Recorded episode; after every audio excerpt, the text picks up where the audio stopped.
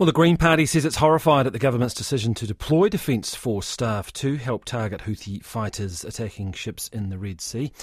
We're joined now by the Greens co-leader Marama Davidson. Uh, kia ora, good morning. Morning, Corin. What is your key opposition here to this decision?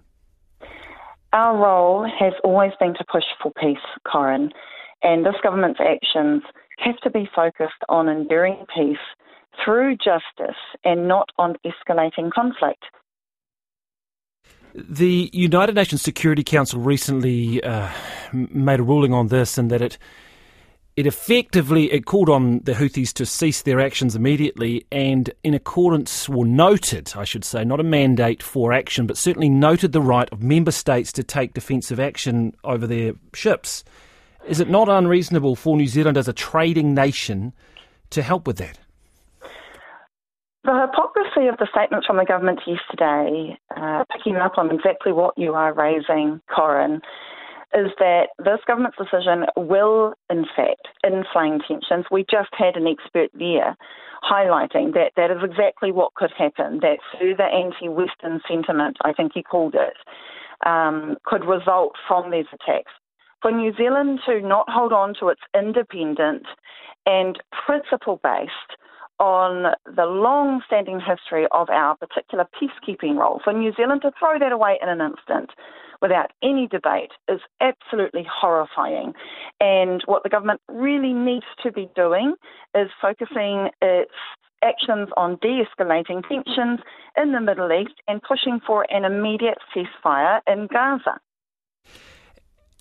I understand, but as a matter of principle, when it comes to things that New Zealand might be prepared to contribute towards international efforts or US led efforts uh, that involve the military, defending shipping lanes and free trade would have to be fairly high, wouldn't it, given our absolute dependence as a country on the free movement of goods?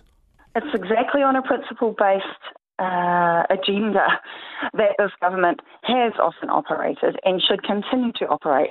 And if we are really concerned, Corin, about trade, about shipping lanes, about parcels getting through to where they need to get to, then it is an immediate ceasefire that this government should be pushing, pushing for, uh, joining the uh, International Court of Justice cases to investigate the genocidal actions of Israel on Palestine, on Gaza, on West Bank, and the regional power play that is happening right now between different state and non state groups always ends up leaving ordinary people, ordinary civilians, caught in those little crossfires. And it's up to the international community to protect peace and human rights. The opposition, you weren't consulted about this, were you? Would you have expected, or do you at least expect now, there to be a parliamentary debate about this deployment?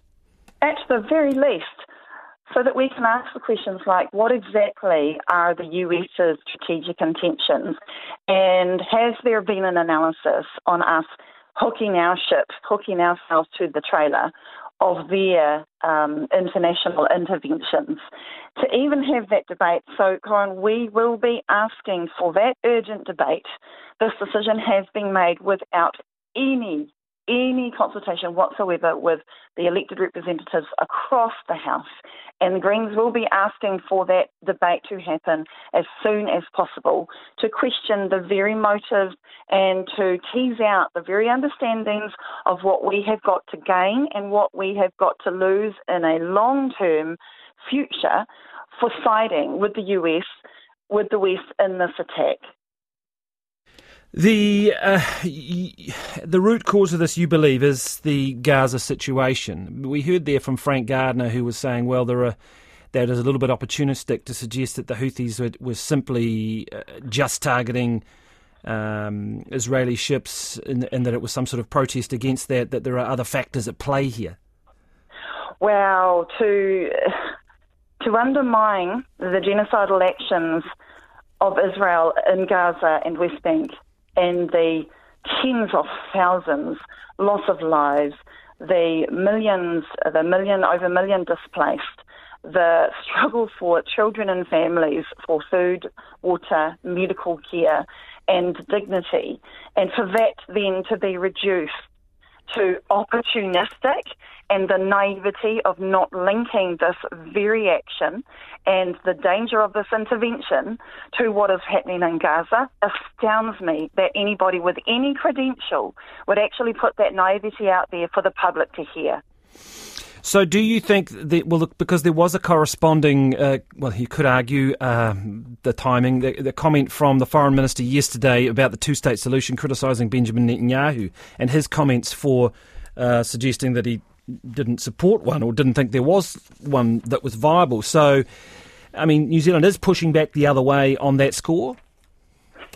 So, I think that question, Corin, for me, is about why is it that the British and American governments are preferring to escalate, to put incredible risk to increasing tensions and go to war to prevent the Houthis from attacking ships, rather than focusing all of their collective efforts on working towards a ceasefire in Gaza.